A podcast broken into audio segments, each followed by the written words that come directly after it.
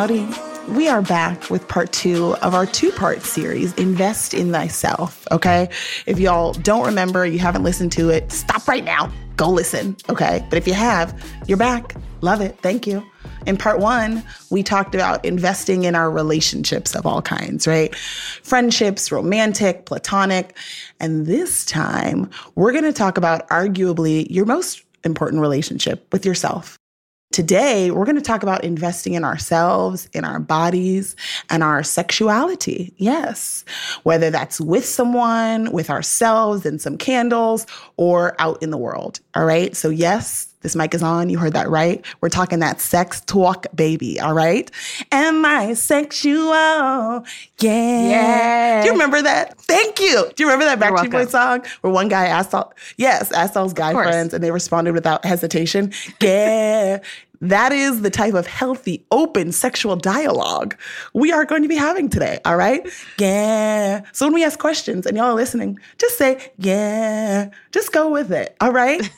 because we're going to get a little spicy. It might get a little hot. All right. We might feel a little uncomfortable. But that's what we want to talk about because we actually haven't explored this on the podcast yet. And this isn't going to be my favorite show, BET Uncut, unfortunately.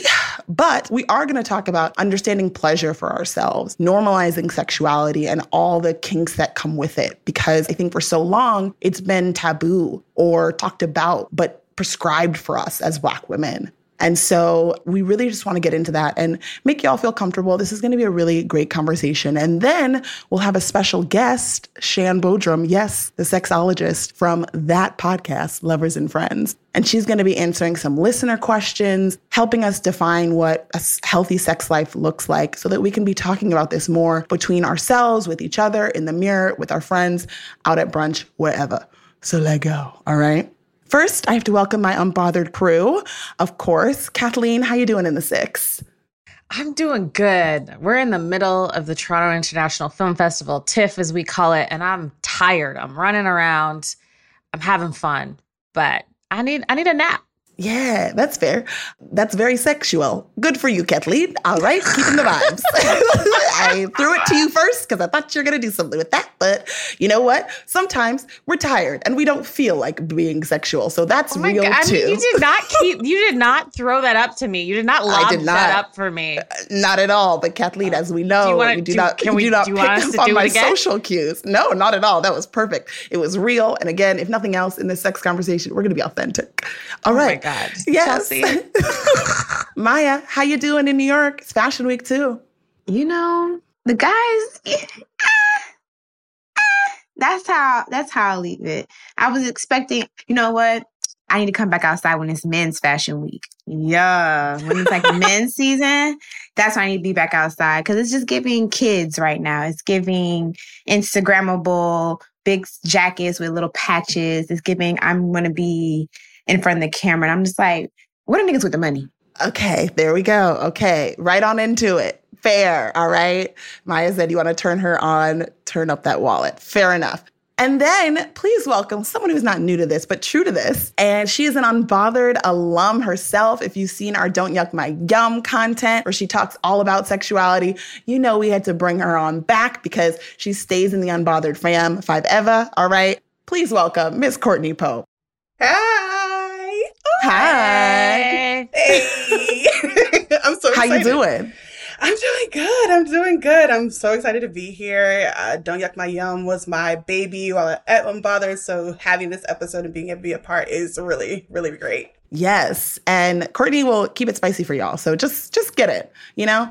Mm. Wow, I was about to make a really inappropriate joke, but we still have to stay on the air. So I'm gonna keep it moving. All right. So Courtney, if you don't, I can't. I, that's this episode energy. Just again, get ready. You like you just gotta throw the vibes up more explicitly, Chelsea. No, it's but it's like jazz. Ba-da-da-ba-ba, You know, like it, otherwise, it's not going to be an Is authentic jazz reaction. sexy? What? Yeah, it can be. Why not? Like jazz. No, jazz is very sexy, sexy. But I meant like improvisation. You know, Mm, like okay. ba ba, call, catch and release, call and response. You know, you never know what's gonna happen. Much like in bed with me. Hey. Okay, so Courtney, you are new to this podcast. Yeah, we're off the see? air. That comment wasn't- right there. that wasn't even that wasn't even the spicy one. See, I'm glad I chose that one. But Courtney, I want to start with you. So, what we do here at this season, we talk about our unpopular opinions that maybe shouldn't be so unpopular. So, Mm-hmm. since we're talking about sex, sexuality, all the things, tell me, Courtney, what do you find sexy that others might not? Unpopular opinion style. Okay, so this might be a little strange for some people, but I'm really into like the veins in a man's like hands or like arms, like when they're popping out. Yeah, that's that's the juice. That's the juice right there. It just does something for me. It gets me going. It's like, ooh, testosterone. like, I don't know. It just really it really and then after that I'm checking for the hair, the teeth, and the fingernails, if you know, you know. Mm-hmm, mm-hmm. I, d- I don't think I know. I'm concerned for your pH. I'm concerned Yeah, for yeah, your yeah, pH. yeah. I am concerned now. See, it's not just me. Kathleen doesn't. She's not picking it up when you throw it. You know, I was gonna that's you not just me. cranberry juice. Thank you. I'm the least sexy person on this podcast. Clearly, clearly, Like fingernail? I get it now. Can I it get a can I get another clue? Yeah, Can I get a vowel, please? yeah. Okay, Kathleen. Then, what do you find sexy that maybe other people do not? Wow, clearly nothing. I, I, you know what? I actually find everyone attractive all the time. I just, mm. if you follow me on the socials, you know that I'm thirsting after people all the time. I just interviewed the cast of The Woman King, and literally every single person in that cast can get it. But to me, it's just confidence. So it doesn't matter what someone looks like, their gender, anything. It's just if you are really confident, that is sexy to me. And then I'm going to agree with Courtney. Hands are a big thing on men specifically for me. If you got nice hands, yeah. and then you know what? Now I get it. But my unpopular opinion, I think, is that I don't really think lingerie is that sexy. Like I get Oh. it from a fashion perspective. I don't really get it from like a sex logistic perspective. I'm just mm. like we would both rather be naked. Let's just let's just get naked. You know? Kathleen said, fuck it, we ball. yeah, exactly. yeah, yeah. I'm dying. But Kathleen, it's like the lingerie is for me though. Like it's just like any other piece of clothing. I put on clothes not for other people. I don't do my makeup for men. I don't put on a, a bad outfit for men. I put on clothes for me. I put on lingerie for me. So when I look sexy and I feel sexy, I'm my best self and I'm not so in my head. And I feel like a lot of times, especially with women, when stuff doesn't go right in the bed, it's like, what did I do wrong? If I'm wearing lingerie, it could never be me. It could never be me. I could never be the problem. I could never be the problem. I could literally like, oh, I look bomb as fuck. So it's obviously you. You have a powwow with yourself and come back when you're done. Cause you see me. like it could never be me. Like it's not me. You know? She's like, obviously you bumped your head. Obviously. Yeah. yeah, no, that that's a good way. And that's fair. It's like all about a lot of what we're saying is like confidence in the way that you carry yourself. And I'm gonna go a little bit intellectual here, although I don't think that would surprise anyone, but I love someone with a good vocabulary. Like hit me with an erudite or like a vivify with your loquacious ass. You know what I mean? Like talk to me about your thesaurus. Like, yeah. Do you know what I mean? No, I'm good on that SAT. You got a I'm 1501. Literally You turning myself on right now. Talk to me about your thesaurus. I'm so serious. And if you can use a word that I don't know, I'm literally like, oh my gosh. Because So then it also puts them in a position to be like, oh, you can teach me something. Because I'm not really someone who can like teach a lot. So if you can teach me something, oh yeah, yeah. Girl, it's on. So where a you- dirty these must not be you men. word of the day. I was gonna say. These must not be men. That's correct. Right. Let's be honest, because they're very dumb. But yeah, yeah. Hell, Just the like- men with the mics just turned in. So now that we've established our unpopular opinions, I want to zoom out a little bit because mm. I know we might already be starting to sweat and be thinking like, "Oh my gosh, what are we going to talk about?" But I actually want to talk about that discomfort, and I want to talk about do we feel comfortable talking about sex, like coming to the table and just having a conversation about sex, our sexuality, the things we like, the things we don't like. Let's start there. Court, I'm gonna start with you. I would say uh, now for sure, I'm definitely in a better place to like talk about my journey. And I feel like because a lot of that came from me doing the work, as you will, within myself, it really started around the time of like 29 going into 30. And I was really having these reflective moments about who am I as a woman and how do I want to show up at 30 in my womanhood and I really started to think about and realize that a lot of the things that were so much a part of my identity are these things actually me or are these things that have been placed on me based off of other people's expectations of how I should and shouldn't be. You know, I'm a young black girl from the South, born and raised in the church, close with my family, like all these things. And whether people know it consciously or subconsciously, a lot of the feedback I've gotten from friends, family, classmates, and things that has had an impact on how I move throughout the world. And so at 30, I'm kind of over just being like viewed as like cutesy Courtney. I'm 30. I'm about to be grown. I want to understand for me what does sexy look like to me? What does sensuality look like to me? Even the way I approach dating and wanting to do those things differently for myself. And I kind of went on this exploratory period of my life of just really trying to figure out all these different layers and how I wanted to show up for myself sensually, sexually, and for my partners in the bedroom. What a mature take. but I think that's really key because when some of the things that you're saying of like, okay, I was raised a certain way and then had to really explore my own sensuality and my own sexuality outside of that, right? Not what I was just told or, you know, what I felt like I had to be or what I felt like I had to present, whether it was cute or specifically like Southern, right? But then getting the chance to say, no, wait, let me stop for a second.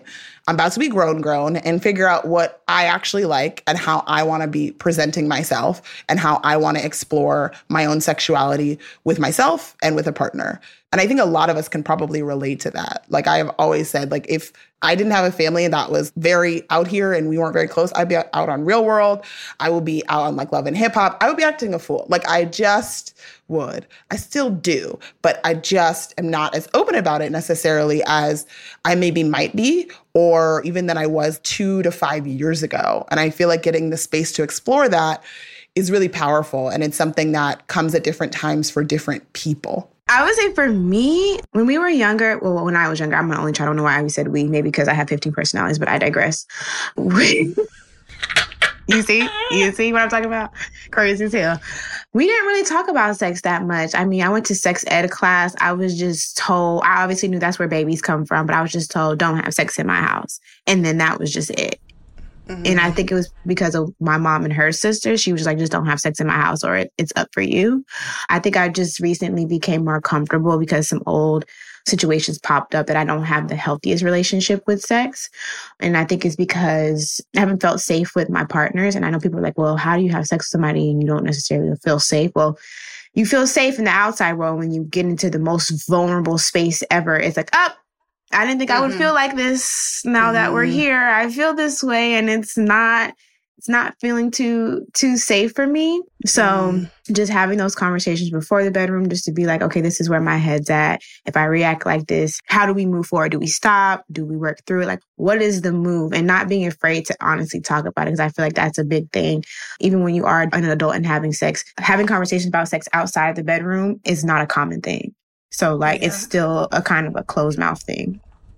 And I think you hit on like two very important points. The first one being a lot of times us as black women, we're in these spaces where our mothers can only really give us what was given to them. And if it wasn't much, we're kind of left with the short end of the stick. And then I think the other part that you were talking about, just about really needing to find someone to feel safe with, I think that's the like key to like safe and just healthy sexual relationships is being able to find that partner where when you're having those moments where you kind of go somewhere else and you're maybe like disassociating, that they're able to recognize that check in with you, take that pause. And, you know, if y'all need to take a break, you take a break and the moment's done with, and they're cool with it and allowing you that space to kind of like figure that out. And then if you want to pick things up again, they're also down with that as well. That just openness to just be whatever it is that you need for them to be in that moment. Hmm. Yeah. I mean, Courtney, you touched on so many important things, but I just have to say before I get into mine is that when we had our production meeting about this topic, I was like sweating. I was like, I am uncomfortable. If you have not picked that up already in this podcast. Yeah. So, in general, like, I'm just not super comfortable talking about sex. And I think that that goes, we're talking about our childhoods, we're talking about how we were raised. And I think that that goes back to me growing up in a very religious household. My parents mm. were very mm. Christian. And I think the only thing when you grow up in a super religious household that you feel about sex is guilt and shame. Mm. And so I think that now that I'm I am married, I've been in this relationship for a very long time, as you all know, and I feel very safe. Maya talked about safety. Courtney just talked about it. And I think that I actually just said on this podcast that my husband is not my best friend, but I actually think that he is my best sex friend aside mm. from us being monogamous, we really, really have a friendship around sex. We talk about it so openly in those moments. Like Courtney was saying, if there's any like hesitation, he'll pick up on a vibe and stop immediately. Like we get each other in that sense. And I think it's because we've been together for a really long time. And I didn't have a lot of partners before him. We've been together since I was very young. I'm so young. And so we had to grow and figure that stuff out together. And I just can't imagine being as like comfortable and vulnerable and not shameful at all with anybody else. And then I also think I have a really good sex relationship with myself, which was also a lot of unpacking and unlearning from childhood to figure that out. Oh, yeah. And that allows me, because I know what I like and I know what it takes to get me places, I'm able to like talk to my husband about stuff and be like, yeah, in the beginning, I was faking it because everybody does in the beginning. Come on. Everybody mm-hmm. does. And Come so we, we've talked about that. Everybody was like, right, guys? Performance. Okay? no, oh, sorry. I was nodding. Nominated, no, okay? I was nodding. I was nodding. and Lee was like, "Great guys, come on." You really no, were. This sorry. is why I don't talk about sex. no, but I think that's important though, and I think it's it's really important that you talk about the things that help you feel more comfortable with sex, whether it's exploring your own body first, and then that way you can be like, "I like it when you do this," or "I don't like when you do that," right? Because it does for women, like literally biologically, it takes different things to turn us on and to get us there and to be in a place where we're we feel pleasure. And even if that doesn't like crest into something that doesn't mean we're not having a good time either right? Yeah. so it's like understanding the different levels of that and understanding what that means and being able to communicate that with your partner. And i think kathleen for you you've been in a long-term relationship so probably naturally that's been a, an evolution and that you've been able to like talk about that right? And been able to like sort of unpack that probably but i think it may be like different for different people. Like i it depends. Like i can really be compatible with someone sexually like in a casual situation yeah. I think it also depends. Like you can be in a long term relationship or a marriage and not be sexually compatible or not be in a place where sex is one of your priorities or sex is the thing that is something that's important to you. And so I think when we talk about relationships and the differences between them, it's also important to talk about sex and sexuality and our sensuality as a factor in our mm-hmm. relationships, right? And like how much of a factor sex is in our relationships because it seems like we all like uh, varying degrees of sexuality that we're comfortable talking about, but hopefully in a relationship, you're able to open up that conversation a little bit more. And I think for me, I didn't lose my virginity until I was like 20 years old. So I wasn't like a hypersexual teenager, but like I would consider myself as someone who has a very high sex drive now. But that was because I was able to explore that with myself, partners who like I felt good with. And then it took me a while, to your point, Courtney, to be like, okay, it's okay that sex is a priority for me. I don't yeah. have to feel ashamed about that. But that took me a while to get there and to feel like my own sensuality was not a burden on someone else or like a burden on myself. It took a minute to be like, what makes Chelsea happy though? Okay. And if one of those answers is sex in a dynamic, that's okay. That's natural. That's cool. And I think it took me a while to get there and to understand that for me, for me, one of those things that I needed in a dynamic or with myself was sexuality and was like sex. And I think like that's something that we don't talk about enough is like how much of a priority is sex in your relationship and is it okay if that shifts as you grow either with yourself or with a partner? Yeah. Because at this point I refuse to live without pleasure. Uh, come on. Yeah. I mean, ooh, yeah. I I mean I also was a virgin for a long time. I lost my virginity at 21. And I do feel like women and black women specifically need to hear everything you just said, Chelsea, more. And we need to talk about it more because for so long, I think we've been okay with not prioritizing our pleasure. Yeah. And I think, as you mentioned, it's because of like mechanically how things work for women. You know, our pleasure is more work and it makes it easier to just be like oh no no don't don't worry about me. Like it's not about me. I'll i'll just do you. And like we've also been conditioned to not be difficult and mm-hmm. to be mm-hmm. selfless and to not make everything about us. So that obviously trickles down into the bedroom and i think it's uh, in a place where if you don't feel safe if you don't feel confident you're going to default to the easier thing. And sometimes the easier thing is oh no no no my pleasure isn't important. Yours is. Ooh, baby, listen, you said a whole mouthful right there. I 100% agree with that. Like, hands down, 10 toes down, all of that. But I think it's also goes back to like what we learned early on. And I think sometimes we pick up those behaviors by the ways in which we observe like our moms or other women in our lives who like deprioritize themselves and their relationships. And you kind of start to learn those behaviors of like, oh no, it's fine. It's okay. Don't worry about it. It's cool. When it's not cool, it's actually not fine. You are frustrated. Um, and, you know, finding a place now, you know, in your like a womanhood to find your voice and take a stance and say like, mm, actually, that wasn't that great for me. You know, it takes a lot. Mm. You loud. I don't like it. you, you're you're really loud, and I need you to turn down the volume on your microphone. Thanks. You know, because these are conversations I'm having with myself. I feel like when you really like somebody, no matter how tough you mm-hmm. are, those boundaries like really fall down. And what I'm realizing now is when people kind of, I don't want to say admit or because I don't want it to sound bad, but be like, oh, I'm sorry about this. I'm sorry about that. I stop myself from saying it's okay because it's not okay. It's mm-hmm. like, oh, you know, I'm sorry that you weren't pleased. Yeah, let's talk about it. Not it's okay because it wasn't okay. Like we were both here. Yeah. Why is only one of us happy? I don't like that. Okay, you're apologizing. How can we fix it? Because I think the it's okay is just kind of pacifying the situation. And for sure. The fact of the matter is it's not going to change if you keep telling people things that they do are okay when they're actually not. So yeah, for sure.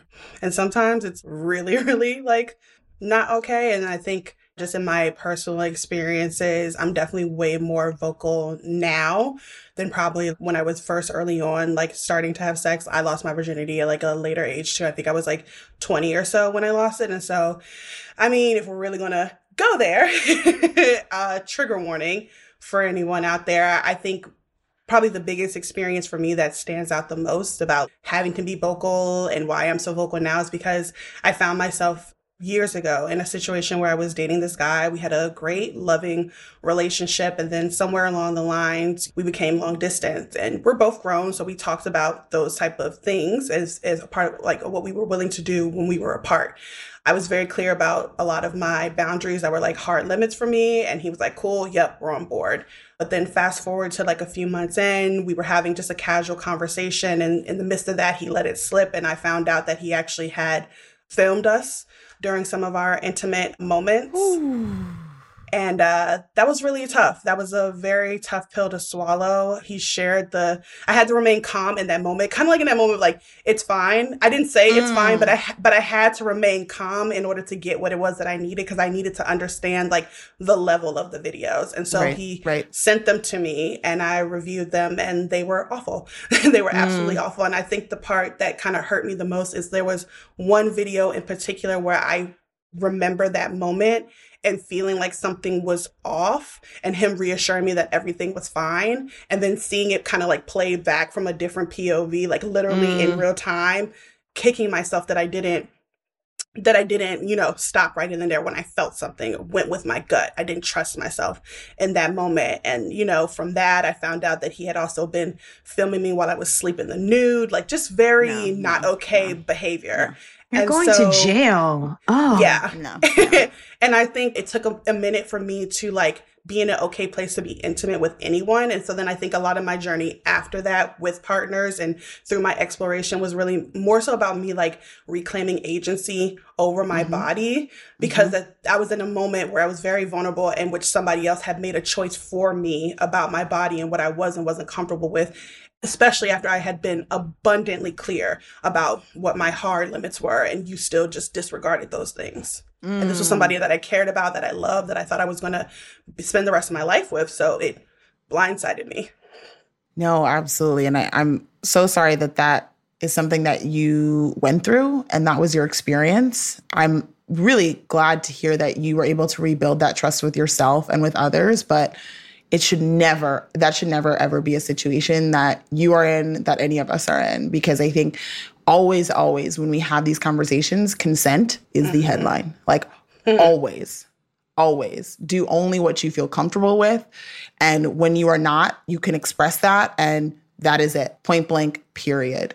Because that is never okay. And i think one of the things that we also know is that like it affects you in other ways that people don't realize, right? Like down the line, that you have to be like, okay, this person is not that person, right? Or like to be able to sort of like really work through that traumatic experience and be able to then put yourself back out there. So I'm really sorry, Courtney, and thank you for sharing that because I feel like a lot of times, again, when we talk about these things, like it's filled with shame, right? And it feels like, oh, like this is on me for some reason, you know, or feeling like you said that you had to like be calm in the moment. Like, no, mm-hmm. this is on this person, and that is them and their like sickness that like literally turn around and never speak to me again. Or, as Maya said, jail because it's ridiculous. So I think it's important for everyone to hear that and to know that like those are experiences that a lot of women have had, if not the same, then similar feelings of feeling violated. And I feel like the other piece of that is that like when there is consent, so much dope shit can happen. Like when there is consent and there's communication and y'all feel really comfortable with each other, you can do so many fun things. And I feel like a lot of, and this is probably like more in my experience, like straight men, I felt like that don't think that straight women or women in general are like sexual beings or as sexual mm-hmm. and aren't interested in exploring their sexuality. And it's like, no, we are. You just haven't asked. Like you literally haven't asked. Because when you ask, you might receive, you know? Come on, come on. Because, like, the thing that they fail to realize is if you genuinely create a safe space for me, clear about what it is that we're doing, what we are, create that safe space, baby, whore immediately. Like, what are you saying? Slut me out. you know, the switch flips when you create that safe space. But we have to have that conversation, that consent. You have to be willing to do the work. Mm-hmm. I just had an ick thought, guys. I know. I'm sorry. I know we're kicking. I just had an ick thought. I was just thinking. No, I'm no. I'm just thinking. Well, like, if it's it's not just like a one. This is not like a, a isolated incident. Not to just say your incident wasn't important or significant and it doesn't hold Mhm. weight. Something similar happened to me, and I caught him before he started.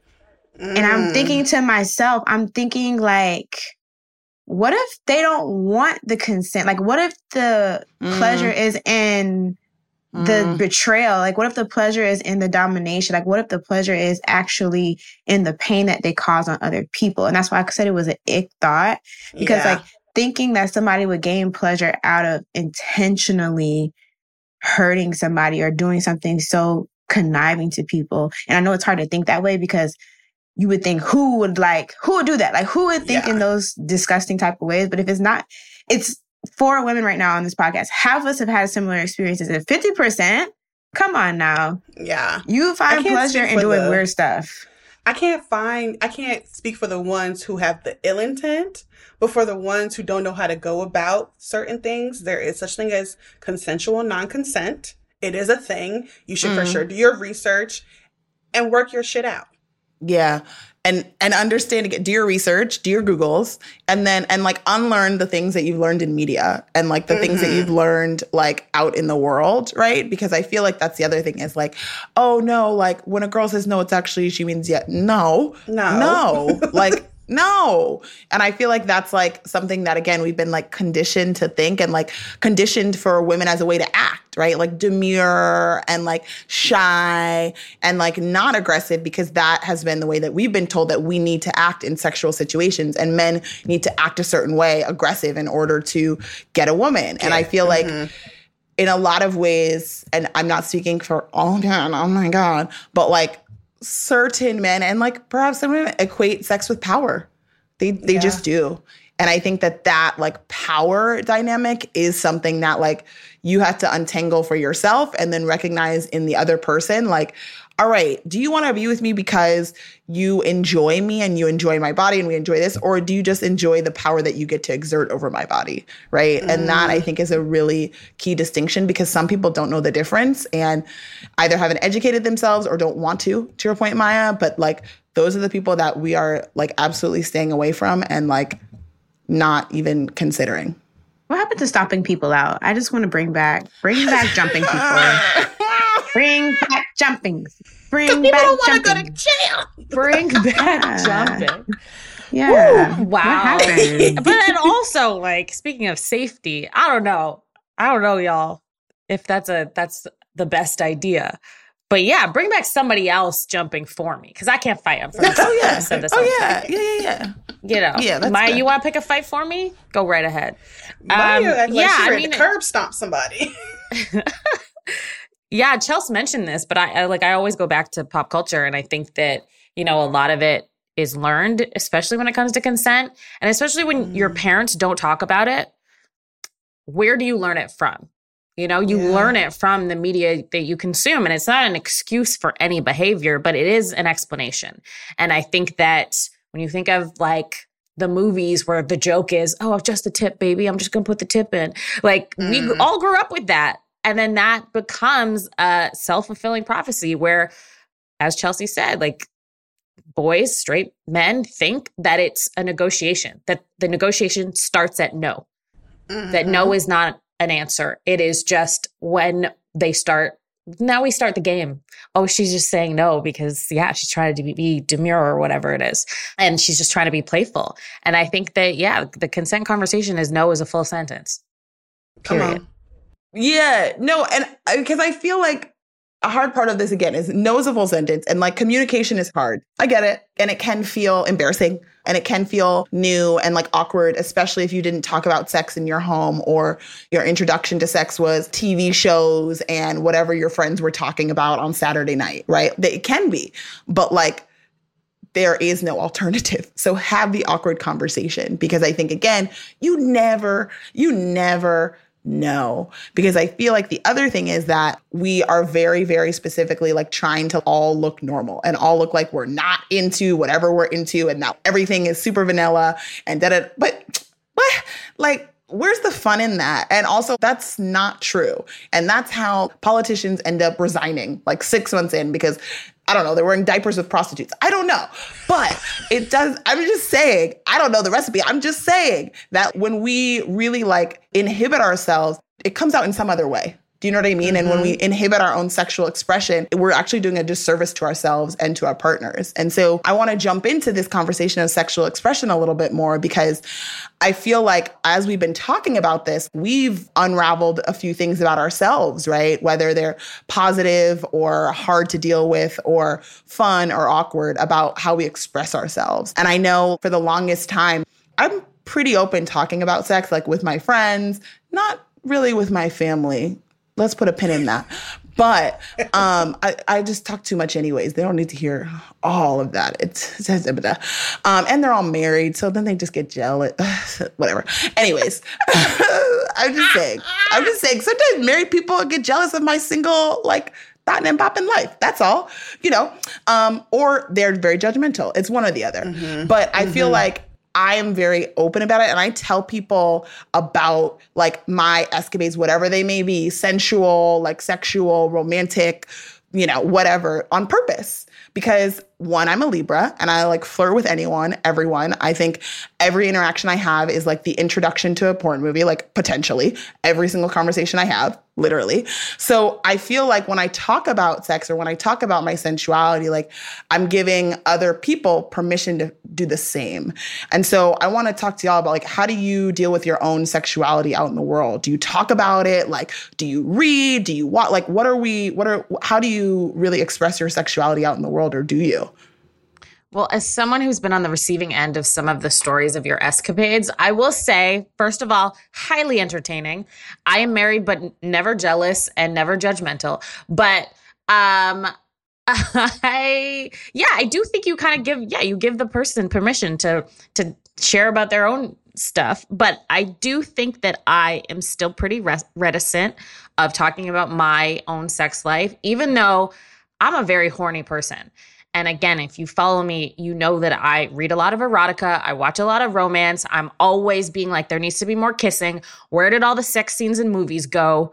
Where are the erotic thrillers? Like, that is my whole thing. I'm always talking about like sex on screen. But then when it comes to talk about me, like actually having sex, I'm like, whoa, whoa, whoa, whoa, whoa.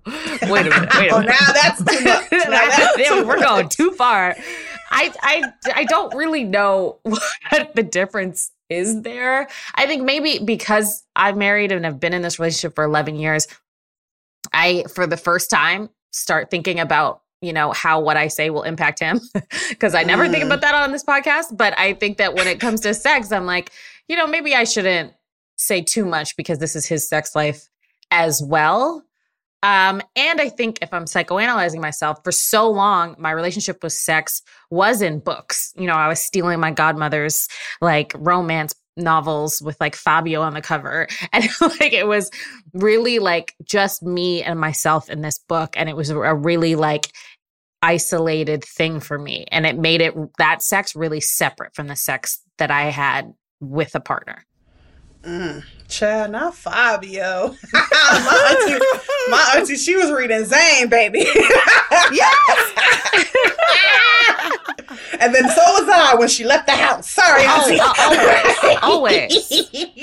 no, I think for me, I talk to my friends about everything. I think I have a really strong group where we don't have to necessarily like preface it with a hey, don't judge me, blah blah blah. But I will say for sure, for sure, I have one best friend in particular where we kind of both went through this discovery journey around the same time. So we would get together and like compare notes, especially when we both started like dabbling in BDSM and found DOMs to interact with, like all the things. So she's like for sure one of my go to go tos, no holds bar, like girlfriends for sure. Okay, great. So you just dropped that in there, but just so you know, the rest of this podcast is going to be about BDSM. So Courtney, um, can you explain for the audience what BDSM is and how you sort of got into that lifestyle and how you sort of started to feel comfortable with it? Sure. I mean, let me just preface this by saying I am by no means like a BDSM expert. I am simply a student of the arts, I will say. But for folks who don't know, like BDSM is basically just a sex term for a practice that involves like bondage, discipline, dominance, submission, and sadism. So you have your doms and your submissives, you have your sadists and your masochists, that kind of thing. And then everyone in between, it's really about like your kink and your preferences as far as like where you fall on that spectrum. Mm, and how did you figure out where you fell on that spectrum? I feel like before I could like identify it as BDSM, I already had an inkling of like the things that I was into. I'm just by, you know, when I started being active with partners, the things that I liked uh, during vanilla sex, which is like more conventional sex, you know, I did like being spanked. I liked being choked. And typically I wanted to like f- go further with that, but I didn't know what further meant and I didn't know how to communicate that at the time. And so you read your erotica, you kind of like start piecing the clues together. And then as I was on this like journey that I talked about where I was exploring my sensuality, I was like, you know, I've kind of dabbled in things here and there when it comes to my dating, but I've never focused my full attention on the thing that I actually want when it comes to my sexuality and my sensuality and the sex that I'm having with partners. Let's figure this out. and so I just started, um, I did research a little bit and I was kind of trying to figure out like, where do people go when they're looking for that? There's obviously like tons and tons of apps. Um, I am very much like a brand and aesthetics kind of girl. So if you're like if your website or your app looked whack, cheesy, or sketch, I was like, no. but I actually found an app called Feeld and I kind of was like, okay, maybe this could be legit because I think it was, I think like Cosmo or somebody had written an article and I was like, okay, maybe this could be a thing. And then I downloaded it. It was giving very cute, like Bumble, but for kink. And I was like, all right, this is giving cute. Let me go ahead and download this thing. And then I just started like dabbling from there. Okay, now just spell that for the people. The app. Oh, yes, that's uh, F E E L D. The people. okay. Yeah, the people. Chelsea, you're asking for a friend, right? No. So how did you then go about, you know, finding a dom and like what was that relationship sort of like did you test a few out, test drive? Like how did we how did we sort of get into that then that relationship?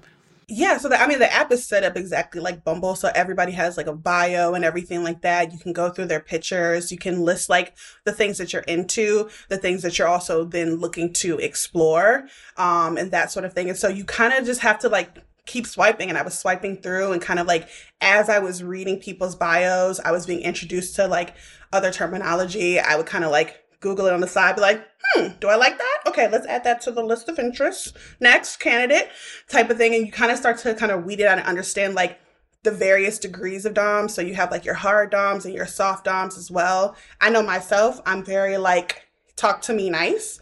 So I don't necessarily want I don't think uh, me and a hard dom would necessarily mesh just because, you know, a hard dom is definitely more so leaning into like degradation, humiliation. Like they want their sub to like revolve around them and exist for them. Whereas like a soft dom and what I've learned is definitely more so like affectionate guidance. They're more focused and pleasure a lot of the times. And so the dom that I did stumble upon who kind of like helped to open me up and like explore these things, he's a pleasure dom like slash soft dom type of thing. And it was really a lot of like communication. Like I think we talked maybe four or five months before we even like met. And a lot of that was just about answering questions, understanding boundaries. He answered all of my like 50 million in one questions and then some. And I still ask some to this day. Um, and just really helping me to like understand. Well, I have a question, Courtney. Um, do you have white DOMs? I don't. No, uh, the dom that I dealt with is black. Uh, but I, it's not to say that I wasn't approached in the app by white doms. And the thing is, is like, listen, if that's what you like, that's what you like. I can appreciate a white man. I know when I see one that's fine, I'm like, yeah. But like when it comes to BDSM, I can't let no white man beat me. Like my ancestors will be like, get up, get up, like, stand up, sister. Okay, Like, I can't so- do it. I can't. I mean, yeah, everyone knows my husband is white. I've mentioned that on this podcast before. But he ain't whooping your ass. Uh, no, exactly. I like truly. This is what I'm know. saying. You don't know. I think that I, if our relationship was like a dom sub relationship, that would make me mm-hmm. very uncomfortable. Yeah. Very, very. Now I have had white men ask me to like step on their balls. They've I've had white men Yeah. like ask me Okay. to like spank them, choke them, like the whole thing. They wanted to like worship my feet, like all that. Now that kind of was like, hmm, reparations? Like Yeah, Mm. immediately. okay, Yeah. maybe. Yeah, I will say Maybe. if there's any if there's any dom in my relationship, it's me. And take that with what you will. Yeah, yeah, yeah. Um, Yeah. But yeah, I do. I think it's. I think it's tough. I mean, yeah, I think it's tough. It's honestly, race is not something I think about in my bedroom really ever. Yeah. True, truly, like it's not something I think about while we're having sex. I think if it did, I couldn't be in a, this relationship. But I think if it was a like physical dominant, like that kind of thing, that Mhm. yeah, I'd be. I'd just feel uncomfortable. You'd be like, you was a little too hard with that last lashing. no. Hi, Courtney. Has anyone seen Slave Play? Anyway, no. Yeah. This is you. We're having technical difficulties. We will be back online shortly. this is literally slave, yeah, slave play. If you guys haven't seen it, it's it's interesting. But there's a there's a lot in that. But I, I will say race has been a factor in uh, like some of my relationships, and it's like it's been a hard stop. Um, mm-hmm. So I can understand how that would be a, a consideration, either like for or against, to like make that work. But I also think that like yeah, it, there's just there's a lot there. There's a lot there. There's a lot there. I'm gonna like sleep on this. Girl, I'm like a white woman in an elevator with a purse with a black man. If a white man.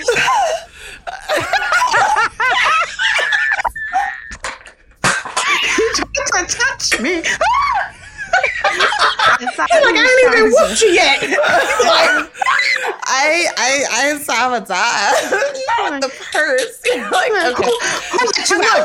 you know what? I think now I am hot right now. I feel like we have really, okay, really explored a lot. Like, you know? Like we have explored a lot. But I feel like that's that's also the important part of like being able to Courtney like explore it, be open with it, and I think like you know being open to exploring some things, whether they're kinks or things with yourself or like yeah. toys or you know understanding what you like and what you want, and then being able to be confident enough in that to go out into the world and ask for it and say no to the things that you don't want is really important. But again, I feel like at this point in my life, pleasure is the priority. And I, I hope that is what is the case for you all as well. If that's, you know, that's my wish for you that you are prioritizing your pleasure. Yes. Yeah. Good. Good. Kathleen, Maya, yes. oh, yeah. Big P. yes. Big P. Listen, yeah. I again, if you've heard me talk about my relationship at all, you know how this works. My pleasure is prioritized. I promise. Okay, we have reached my favorite part of the episode. Yes, my dears, the don't at me. The don't at me is the part of the discussion we use to tie a bow on our conversation, give y'all some food for thought, and some energy, some sexual energy to move about your day with. And in case the title wasn't clear, you cannot at us, all right? Nothing. Nunca. Non. Nine. No. Heart emoji. And for this one, we're going to pass it on over to the pleasure pope herself. All right, Miss Courtney. All right, come on, give us that don't at me. I just gave don't you a new name, okay? Uh-oh, okay, come on. so, first and foremost, to my femme identifying folks, I want you to first uh, believe and understand in the power of the V. That is most important because ain't shit popping if she says it's stopping, okay? Period. Now, for my guys, gals, and they, them pals, understand that pleasure is so much more than an orgasm. Secondly, for the fellas specifically, and I really want you to understand me and hear me when I say this, two minutes of making out does not qualify as foreplay. When you go to the grocery store, you're not eating them groceries right out the can or the jar. It takes prep work, okay? You gotta heat that shit up. The same goes for sex and intimacy. And lastly, like the title of the podcast says, before you can invest in anyone else, please invest in thyself truly. The level of access to information, workshops, gadgets, groups are astronomical, so there really is no excuse. They are selling sex toys at Amazon and now even at Target. So, like, get your coins together, do what you need to do because some of them are for the low, low. So, there really is no excuse. And I close all this to say I said what I said. I hope you heard me clearly. And if you're a good little sub, don't add me. Damn. Not me being like, okay. Welcome back to season five of the Go Off Sis podcast, brought to you by Target, our partner this summer as we celebrate Black Joy. This season, we've been reminding you what it means to be that girl, and you know we're not about to stop now. So whether you're in class, the boardroom, or working remotely beachside, I see you, friend. Target has everything you'll need for a summer full of black joy. To learn more about how Target is investing in our community, head over to target.com slash black beyond measure. Okay, y'all. Today, on this show, we have a sexologist, lovers and friends podcast host, intimacy expert, and best-selling author, new mama, all right, doing double duty, triple duty, breaking the interwebs with her amazing content and open conversations about sex, sexuality, sensuality, and what it all means. We're talking Dr. Ruth meets Rihanna, all right, fresh cuts, fresh styles, fresh opinions, factual advice, because all facts on this podcast always. And I think I'm just really excited to have this conversation. So I'm gonna stop with the intro. Let's get on into it. Okay, welcome Shan Boody, aka Woo, Shan Boodram. Popping out the cake. Okay. Okay. first of all, was fresh cuts, fresh style for me? Or was that your guys' tagline that you just lent to me? Oh no, no, no! I just made that was off the top of the I've dome never for you. listen. I've never been referred to as somebody who's a fresh cut. so Oh my gosh, I love your hair though. Whenever you have like a like whenever I watch your videos of your podcast, I'm always like, ah, I want that Fresh outfit. cuts, fresh Yes. styles. Oh, thank you. I'm listen. I'm really like at Maya's feet right now for the Oh, yeah. perfection that is the shape. Everybody knows you can fluff to that status, but the second you move your hair a second or anything, it's gonna go misshapen. But see, look at you. It fell right back into place. So that's really Yes. that's aspirational. Oh, it's every time. It, it's it's Maya all day. Also, it was like a play on words because it was like podcast cut. You know, it, there's a lot No, going it on was in there. very it was Thank very you. poetic. It was Thank very you. floetic. Thank- I very much Ooh, enjoyed it. Thank you. We'll take it. Yes. Okay, Shan. So let's jump right on in because this episode is all about sex and sexuality. It's part two of an episode we're calling Invest in Thyself, right? And we're talking about, as Black women, what it means to invest in yourself and invest in your sexuality and your sensuality. And one of the first things that we asked each other was, when did you or do you start to feel comfortable talking about sex? And I think for you, as someone who has made that a profession and a career, I would love to hear from you about when you started to feel comfortable talking about sex and then really decided, hey, like this is my passion and this is something that I want to lend to other people as well. I think by and large, I came into this space just because I needed someone like me, uh, which is the most selfish response ever. But in essence, I was like, man, I wish that there was someone who I felt was approachable, who was relatable, who could make sex education sexy and accessible. Um, and I suffered because I couldn't find someone like that, you know, especially coming from a Caribbean household. There was a lot of people who look like me, not a lot of people who wanted to tell me or talk about this subject. So that's the the advantage that I came at it years and years ago, and now 15 years later, I think that's exactly what my mission is this day. Like, how do I make sex education sexy? Which is the stupidest sentence because we all know that sex sells, but for some reason, sex ed and intimacy education overall does not. If anything, that repels. So I'm here to bridge the gap, and it's crazy how much progress I've seen, you know, in the time that I've I've been in this space, and obviously a lot of that has to do with just generations and times, but I'm really grateful to be a part of that story unfolding. Yeah, and you are. And I feel like as someone who is so open with that, we talked about this a little bit in our conversation earlier too, but you're giving permission for other people to do the same. And it sounds like that was something that was at the root of this. Um, but I also want to go back because you mentioned that you grew up in a Caribbean household and that the gulf between, you know, maybe where you are now and where you were when you were growing up is was probably pretty big in terms of getting over those stigmas or getting over the challenges of talking about sex. Can you talk about how you were sort of able to do that and some of those stigmas that you had to sort of let go of?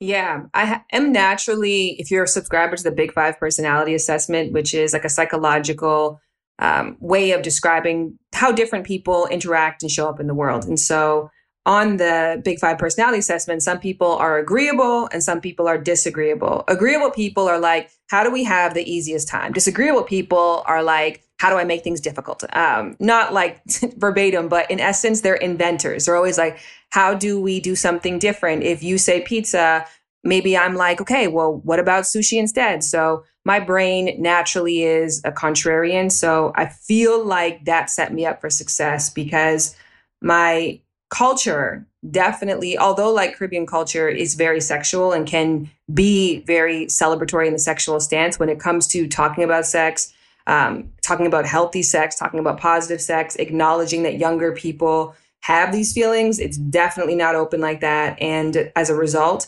um, I was really sexual really early on, and that was not encouraged in my household a lot. My Barbies were banned from being naked by the time I was like seven years old. I was like often really called lewd. Like that was, I have an episode of my podcast that's called uh, Humping Pillows and Naked Barbies. It really talks about like my early sexual years. And being sexual young, people look at it as something negative, and it was actually something really positive for me. And when I think back on that, I'm like, that's actually the version of myself that I'm constantly trying to reclaim. The version of me, whether it you know had to do with genitals or just even celebration of body, the version of me that knew that intimacy and being close with yourself and being close with others and celebrating your body and enjoying your own body, obviously within the realm of the law and also other people's comfort, is not a negative thing. Um, but culturally, it was often like rammed down my throat that it was negative. And in addition, I went to a Catholic school, which is like not only is it negative, but you're going to hell. So I often look at my work as not trying to become, but instead trying to reclaim that young version of myself that was untainted and just knew that this was a joyful, natural part of life that if I had control of and I felt good about, um, and people around me were uplifting that truth, it could actually be really positively impactful. Mm, mm, I love that. And I love that you delved into talking a bit more about your culture and a lot of the contrast that comes with that, with like the celebratory side of sex, and then also being like, but you're going to hell, like that kind of thing, and how there's like celebratory, there's positive sexuality. So, my question for you is how was positive sexuality introduced to you? Was that something that you found yourself solo, or was that through a partner? Definitely not through a partner. Um, I mean, not at the time because I started uh, my journey as a sex educator at 19. So, and then some people do have the experience of dating somebody much older. That was not my experience. I had my experience was the exact opposite, where I had negative experience after negative experience. By the time I think I was like 17, 19 or somewhere in that realm, I had like seven sexual partners, zero orgasms. I had never been loved before. I had lost love for myself. I had, you know, caught a sexually transmitted infection. I had a non consensual experience, like check, check, check for all the negative things. And so it was actually that of like, I knew that this was good really early on. Like I claimed as something positive myself. Then the world said it was negative, And then my experiences affirmed it was negative. So I was like, either one or two things is happening right now. Either the world is right and I had the wrong idea, or I was right, but I have the wrong information and the wrong tools about actually celebrating myself or enacting this part of myself. And that's when I went to a library at 19 or so and I read every factual book about sex. And it was through that facts and information and science and data. That's where I found my empowerment. That's where I found my truth. That's where I found hope. So I was like, okay, cool this is amazing information. This has changed my life. How do I make this life changing information actually interesting and engaging for other people who might not go the, this route, but definitely need this illumination? Mm. I, woo, I mean, you talk about a full circle moment, a turnaround there. We went from negative experiences. We were in the back of the library. We're doing the work. We're pouring over the receipts. We're reading all the databases. So then how did we get from there to this point now where you were able to turn that comfort of sexuality into a career? Like what was the oh process oh like for you there? Okay, let me ask you this because your blush is incredible. How did you get so good? How did you get so good at it? Uh, tutorials and practice, trial and error. well, Time plus effort, energy. Yeah. There's like no secret to it. Some people are like, I am so awkward. Like, I'm like, yeah, I'd be awkward at golf or cartwheels, the Dougie, anything that I'm not doing repetitively, that I'm not in practice of doing, and I'm not enlisting the help of people who know more than me. Um, so I'm, I'm not watching tutorials. So I don't think that there's such a thing. I mean, there's obviously people I think who are, I believe myself to be somebody who was just naturally a, a sexual person. But um, even if you are not that, if you aspire to be that, it's just about time plus exposure and patience and curiosity, and anybody can get there.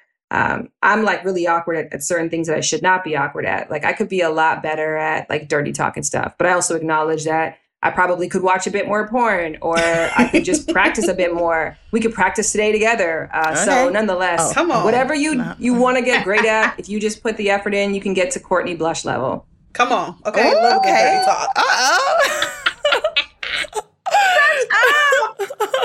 That's the madness. Yes, but I feel like that's Yes, I feel like that's also like a testament to who you are as a person and being able to make those connections, right? And whether they are like with us on the podcast or whether it's like intimacy, right? And making those connections between other people, like that is something that you know, you recognized in yourself as like, oh, this is something that I'm I'm good at and can be of service to other people with.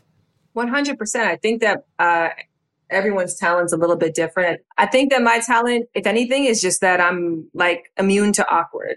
Mm. And I've always been like that. My dad is literally the craziest person you will ever meet before. So I grew up with a parent who liked to shock people and who liked to say like the boldest, craziest thing. And so I watched him navigate people's awkwardness. So I feel like that just became something that I became really good at. So I think I was a natural fit for the topic because I had the interest and also I had the no fucks given, if we're allowed to swear on this podcast, necessary to really make a way in this uh, space. Exactly. Now, when you does your dad ever feel awkward sharing what you do? Or did your family ever feel awkward when they were explaining what you do? My dad claimed that he didn't, but I know for sure, yeah, I think just naturally, just by the way of socialization, even if my dad really is like an out there person, I've done content with him before and he's got, you know, pretty pro feminist theories and um, I would say that he was more supportive. Like the way that I told my parents that I was going to start doing this for a living is I waited until they went away on vacation to go see my aunt in Miami. And then I made a website where I detailed my first sexual experience. I mean, like really detailed, like the stroke game detailed, like, but everything, all of it, like the fear, the buildup, the touching, the kissing, the how I felt afterwards, the what I did, and you know, when I went to the sexual health clinic and the way that I cried, all of that I detailed in this website. Because again, to what the point you were saying is that I've always wanted to be the change I wish to to see in the world. In that I didn't want to be another educator who separated myself from the people of like, I've done everything perfect. Here's what you need to know. It's like, no, I'm in this with you. I'm learning with you. So I started being like, here's the first time that I had sex, and here's how this impacted me and put me on a specific trajectory, and here's exactly what happened. And again, I want sex to sell, so I want it to be juicy. I want you to get engaged in the story. So I wrote this story out, made a website, waited till my parents went away, and then I sent them a link to the website because I knew that I was going to go hard. Like I was going to send it everywhere make it on my Facebook profile. Like this is what I'd chosen to really talk about. And so they were going to come across anyways. So I sent them the link and they didn't say anything. And when they came home, they were so mad. You know, when you think that like time is going mm. to cool things off, like it's almost like they hyped each other up. Like I think it was like three days later, my mom was screaming, and I'll never forget the line that she said. She was like, don't you know that boys are going to be laughing and masturbating and just at a computer laughing and masturbating at you? And I was like, my mom watches some weird porn that this is what you think happens.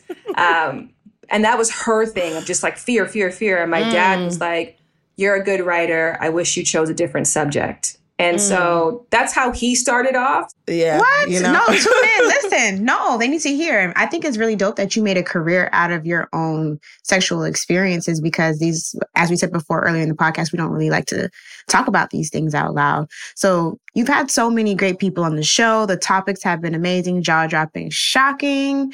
Like, you're married, you got the kids, you got the O shots removing stigmas. You're you're building the crescendo, okay? You know what I'm saying? Even the whole yes. recent submission with Watch Jazzy, like, do you think that the world will have such a viral reaction to your work? Oh my gosh. I'd love to hear your guys' reaction to that. I actually have an episode coming out tonight that is with one of Nick Cannon's baby mothers. Stop. And it's really Okay. Yeah. Okay. And I actually talk a lot about the jazzy episode in it because the theme to me is sort of really similar in that why do we have a hard time? You know, we all rally around believing women, the concept of believing women, right? When women have gone through something traumatic and negative and they talk about it, we believe them. But when women are in situations and they're saying it's positive, they are an enjoyment of it, like they're consenting of it, this is what they want for themselves. If we don't see it for ourselves, we don't believe them. So that was my experience with the jazzy thing of watching two camps, which neither one I thought was positive. Camp one was straight men who were like, this is what women need to do. And that was really fucking annoying. But then camp two was a lot of straight women who were looking for ways to discredit her to say, like, she's not actually telling her own truth. And she thinks this is her truth, but it's not. So it was a fascinating, I think, sociological experiment for me to watch it unfold.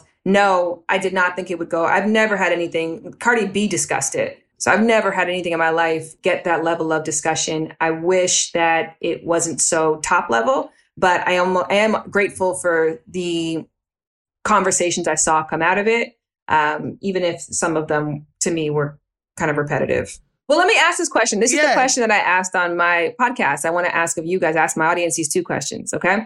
So, question number one is when your friends tell you that they are happy in a relationship, do you believe them? I'm not there. Like, how do I know? I'm not there all the time. Like, what?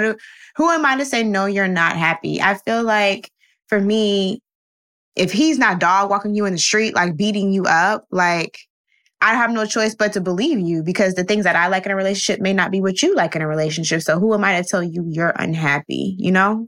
I feel conflicted in that because I feel like a lot of the times, like a lot of times in most of my friend circles, I'm mother hen. And I usually am able to give the advice, even if I don't necessarily take it myself.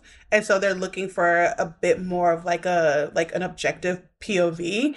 So sometimes I'm like the mirror of the group and I'm okay to go there. It's always in a soft way. I'm not gonna just be like, lay all your shit type of things. I'm like the mama. I'm gonna still keep my eye on because I didn't forget X, Y, and Z. Mm-hmm. Yeah. It, for me, it depends on the friend. It really, it, it really That's does. real. No, it really does because some of my friends be lying. Like, like they just be li- like, no, seriously, and they have a problem. Yeah, and like I'm, I'm very like out there and like I'm very opinionated, but I'll sit there and listen to someone and I'll I'll like walk it through with them. I'm a Libra, so I'm very good at like seeing both sides of the conversation and being able to be like, okay, interesting. Now, what do you think your options are? You know, or I've had friends who have said that they were happy and then come back to me 2 weeks later and be like, okay, that's not the case. Or something happens and they're like, you know what? Like I wasn't telling you the whole truth.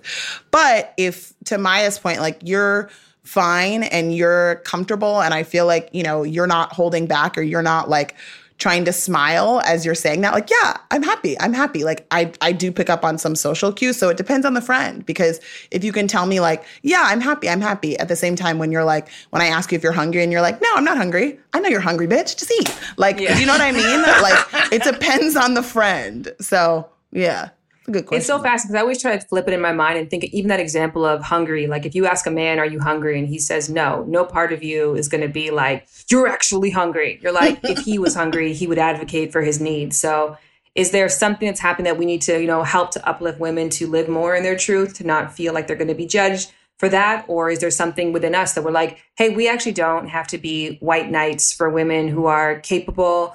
And who are telling us, you know, affirming what their truth is. And truth is allowed to switch, right? And we can mm. also acknowledge that. Like if a man said to me he's happy in a relationship, the next week said he's not happy, I'd be like, oh, last week was good, this week is bad. Not like I knew it the entire time. We were making it up. So, Okay. but it's oh, maybe it's both. So I think it's fascinating.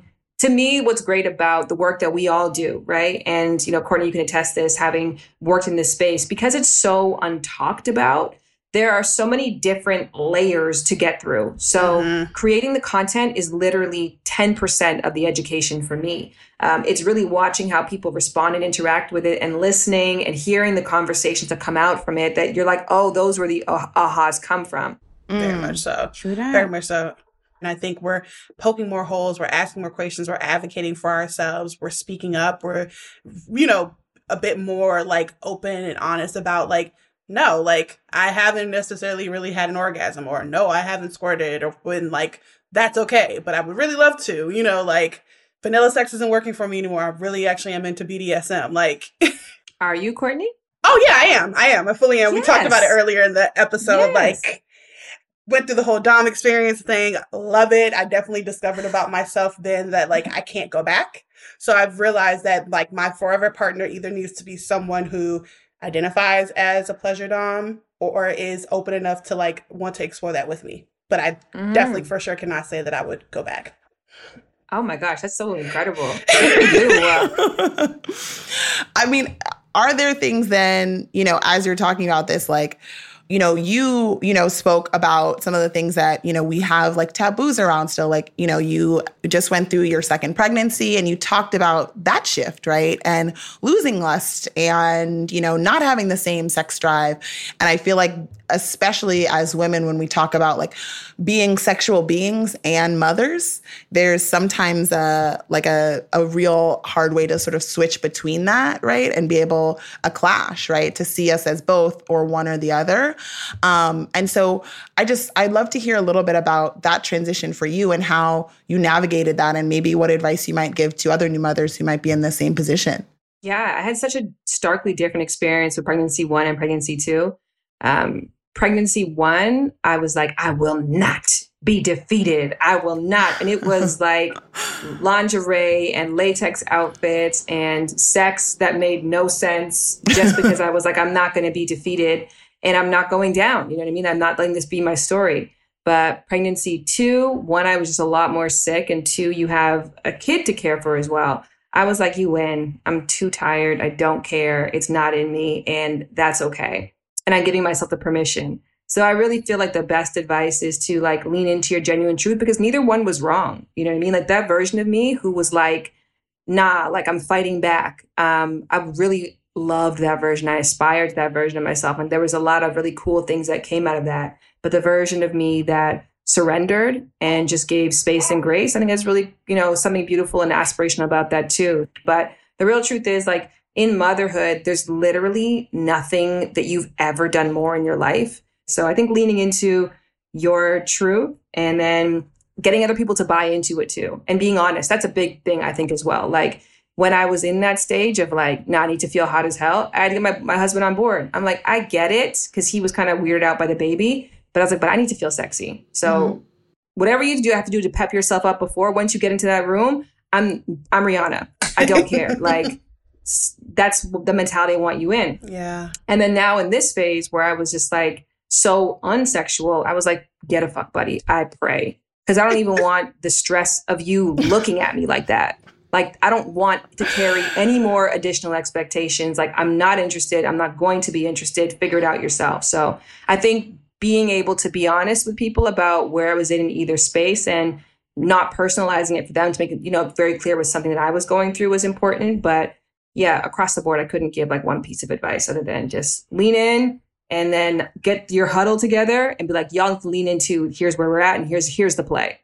Mm, yeah. And I feel like again, especially as black women, we get into this like judgment cycle and then this like shame cycle of being judged, right? And it just like keeps going and going and going. And oftentimes a lot of people who are judging us are ourselves or sometimes, unfortunately, other black women, right? Mm-hmm. And I think that that's that's also something when we talk about sex and sexuality and policing women's bodies that we we run up against is that we're sort of our own worst enemy sometimes, which is hard. Now, because again, you have the expertise, we want to see if you can help some of our listeners and some of our unbothered community members. We asked them, asked, you know, we're going to have Shan on the podcast. What could we possibly ask her? What do you want to know? And maybe you're either too nervous, you're too scared, feeling too awkward to ask out in real life or ask your friends. So we're going to talk about it here. All right. So listen up. We have about five questions from our listeners. So, one, we'll start with a fun one. Quick. What is the worst sex advice you've ever received? Oh, what a great question. Never been asked that before. Mm. Oh man, like this is the thing. Like I would even say I was on a Horrible Decisions. Oh, with Weezy. Like, yeah, yeah. Well, I was at their live Love show, Weezy. and like oh, yeah. literally, they called me on stage, and they were like, "Give us a tip for giving blowjobs that's never been heard before." I'm like, this is the craziest on the fly thing to like put on somebody, but I was like, bite it. And most people were like, this is the worst advice. Right? Wait a minute. That's the thing is, uh, but I'm a big fan of like contrast, right? So I think like biting the shaft with the back of your teeth, you know, like for pressure, and then using your mouth to melt into like a suck or like a kiss. And then doing that, it's kind of playing with fear and then also playing with sensation. You're not like biting down, but you're just like Hi. Grazing. It's a little graze. Mm. Mm. Yeah. Let me write texture. Right? Texture. Right. Yeah. A little yeah, bit yeah, texture. Yeah, texture play. And I learned that actually when I was on a show. I had a show called Sexology, and we were doing a panel of men talking about blowjobs. And one guy was like, I love it when it's being bit. And everybody was like, oh, oh my God, that's terrible. And then I went home and tried it on my husband. He was like, that was fucking amazing. So, um, that to be said is that, like, I don't know if there's like across the board really bad advice other than like that, like have a move. I think you have a bunch of different. I think good sex is a lot like being a good cook. Like you need the foundational principles. You have to understand how to turn the stove on and what the boiling point is, and like what flavors like mix together. You need you need a basic understanding of what's happening and where things are. So it's like being able to create that perfect thing. You can't have like a I have the recipe. You've got to go in with curiosity. And I always say like a good sexual partner is a tourist, not a tour guide. So I think bad sex advice in general is just to be a tour guide. Like, this is what your body likes. This is what's going to go on. Watch my routine that I'm going to perform on your clitoris and you're going to enjoy it. Like, no, it's not Broadway. Like, get into the audience, ask some questions. Like, let's, we can work this out together. True that. Okay. So next up, my partner is not sufficiently endowed. Things are fine. Obviously, they're not. If you're writing in, girl, it's fine. You don't got to lie. But he is not large at all. I often wonder if things will, if this will last long term and if I might desire a larger partner. Is more always better? I don't think more is always better, but we can't deny that for some, more is better. I really do liken, I used to liken dick size to boob size because it's like, it could be about a preference. But the real truth is, is that anatomically, some vaginas, it's not just a matter of aesthetic. They really do benefit from more girth, more length, or both. Um, so I don't think that's my truth. I'm not sure, but I would think that if you're if you have the comparison, but also there's sex toys. I honestly think that like it is really about what somebody can do with what they have. One of my favorite books is called She Comes First by Dr. Ian Kerner. And it was a man who basically felt sexually inadequate, who learned every other part of the body. And I have an episode on my podcast too um, that was talking about men's lack of desire to sexually educate themselves. And the guest that I had was somebody who was self proclaimed smaller in the penis department and just like a shorter guy. And he was like, because I knew that about myself, I researched. You know, I was at a young age on tips for how to go down on a girl. Like I w- took a gender studies class. I took a health and sexuality class in college. Like I wanted to learn to be better because I knew about possible, you know, shortcomings for pun intended that I might have. So I feel like if you have a partner who's putting in the work elsewhere and they're, at, you know, comfortable with sex toys and they can acknowledge that they don't have that and they're willing to supplement, I don't think you're going to miss a beat.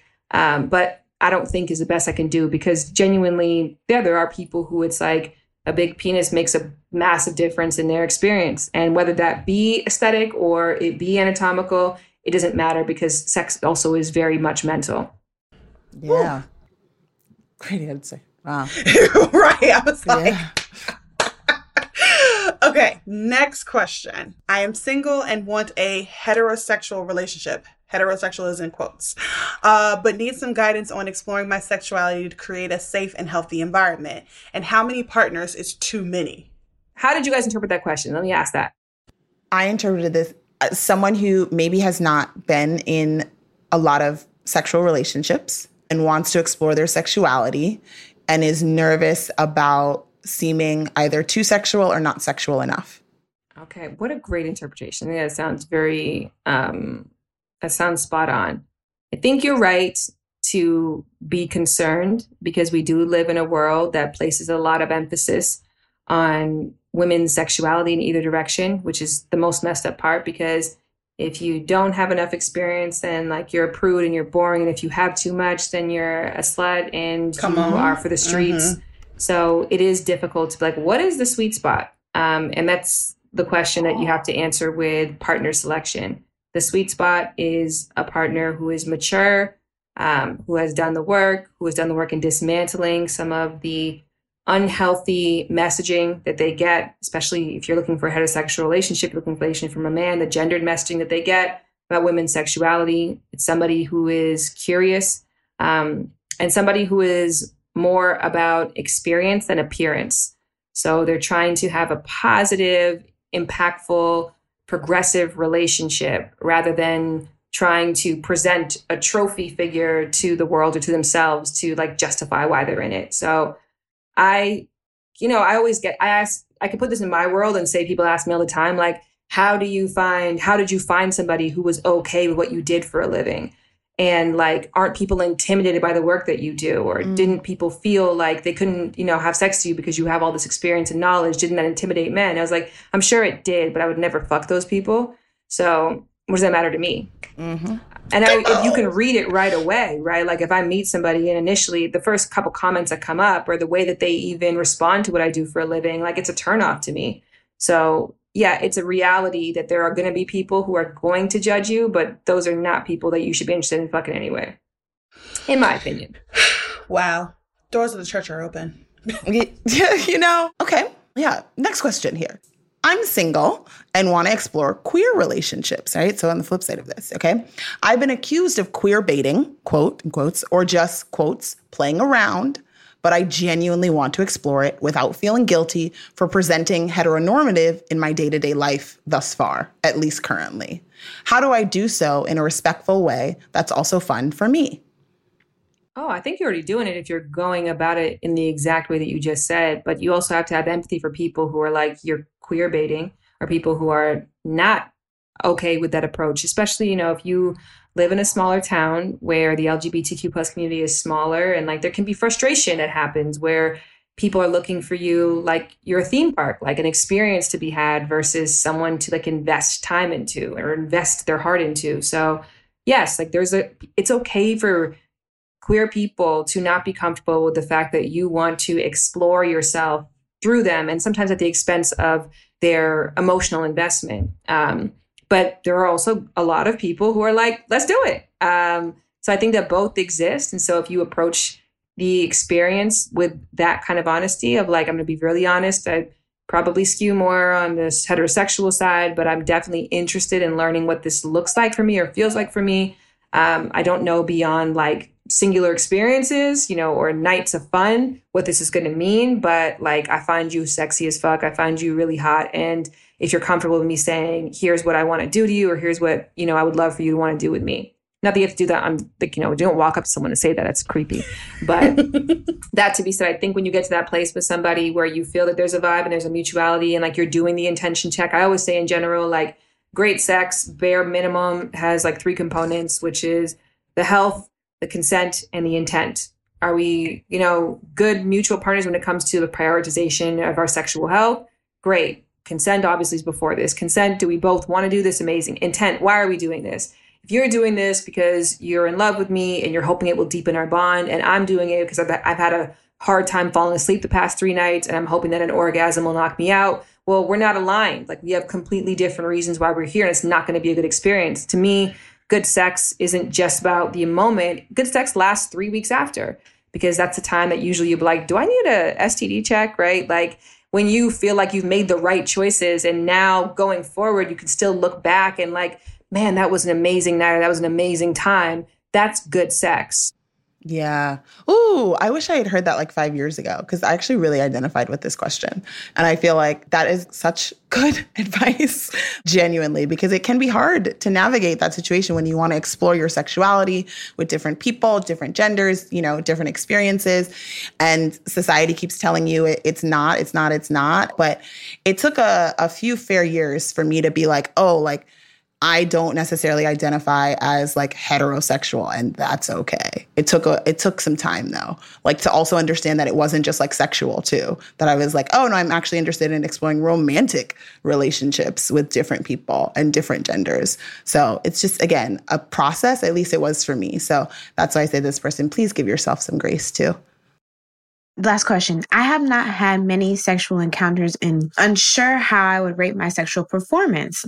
How can I show up in the bedroom without looking like I observed porn moves or looking stale or boring? Oh, uh, yeah. I feel like, you know, when you're hiring, you're in a hiring position, like you have two resumes. You have the person with a lot of like work experience, the person a lot of like educational experience. Like they're valued just in different ways. And so I would look at it like you don't, if you're not, you don't have a lot of lived work experience, get a lot of like educational experience and read and listen. I mean, listen to this podcast. You're already doing the right things. Like you're not just watching porn. Like you are investing your intellectual energy in hearing diverse perspectives from people who have lived it or who have researched it. And in your own free time, I hope you're also doing your own independent research. And so I feel like, to be honest with you, the best, the most impactful things that I've learned about sex, or like the things that have made me like really great in the bedroom of late, like they're not things that I stumbled upon through experience. They're things that like I read about and I was like, oh, let me try this and try to make it my own. So I think you could be an incredible sexual partner. I think in general, let me just say this I think insecurity is one of the greatest strengths in sex because mm. sex is all about, we're all like conditioned to believe we, we have to pretend we're amazing especially men, right? Or in many cases, women, um, that you have to pretend that like, I got the bombest pussy, like this dick's incredible, I'm amazing, I don't have to read anything, I just naturally know. Like I always think back to like when I was 16, um, my boyfriend at the time had this slogan he always said, like, I'm young, but I can fuck. And I had faked every single orgasm, smile, no, you high five that I had no, you him. can't. Right. But, you know, that was a part of it. And it was like, why would you even think you can? Like, that's a crazy statement, you know? Like, it was, I was his first sexual partner. He did nothing. He didn't go down on women. He had all these rules for what, you know, he wasn't, wasn't supposed to do. So it's just like, yeah, I think acknowledging that, like, I probably am not the best is such a strength. So I'm really turned on by people who are like, listen, I might not have it all figured out. And I'm like, that tells me that you are at least trying to figure it out. And that's sexy yeah. in a world where we're supposed to pretend that we're all porn stars. And what are these book recommendations? Mm-hmm. Yeah. yeah. Okay, come on. There's a book by Dr. Jess O'Reilly that's called like Hot Tips and Tricks. I love that book. Okay. I love She Comes First. I love Come As You Are. That's Dr. Emily Nagoski. They're like, there's some interesting thought starters in there and a lot of like stuff on like dirty talk that I've like learned from those books. I'm like, oh, like that's the difference. And he talks there's like a whole chapter on like debunking the myth of bomb pussy. Like nobody is born with a better vagina. I mean, maybe statistically there are, but like it's not about that. It's about like the energy, the curiosity, like the mindfulness you bring to the bedroom. Yeah, because some again, like as someone who like has experience with art, like sometimes you got to recheck yourself. Like you said, Shan, like things change, things change even from like week to week or relationship to relationship, and so I think that's really important. Thank you so much, Shan. This was absolutely lovely. You are fantastic, not only as a guest, but as an interviewer yourself. It's very clear that you are a podcaster yourself and you're able to make us feel comfortable, open up the space for us to have these really open, vulnerable conversations about sex, sexuality, and feeling like we can prioritize our pleasure, which is our phrase of the day. So thank you, Shan. We really appreciate you stopping by and listen to Lovers and Friends podcast. Now, when does that Nick Cannon, uh, baby mama Today. episode drop? Right. Oh, okay. okay because yeah, like is it out now? Because that's what I'm about to go do. the Go Off Sis podcast is a Refinery 29 original. It is produced by Rashad Isaac, Crystal Devone, Jordan Mason, and me, Chelsea Sanders. It's edited by Hanger Studios. My co-hosts today were Kathleen Newman Bremang, Maya Carmichael, and Courtney Poe. Like what you heard and want some more? Head over to Spotify, iTunes, or wherever you listen to podcasts to catch up on all episodes and don't forget to drop a review or leave a comment to let us know what you think. You can also find us where it all started on Instagram at R29Unbothered. Thanks for listening. And don't forget, it's okay to go off, sis. Money.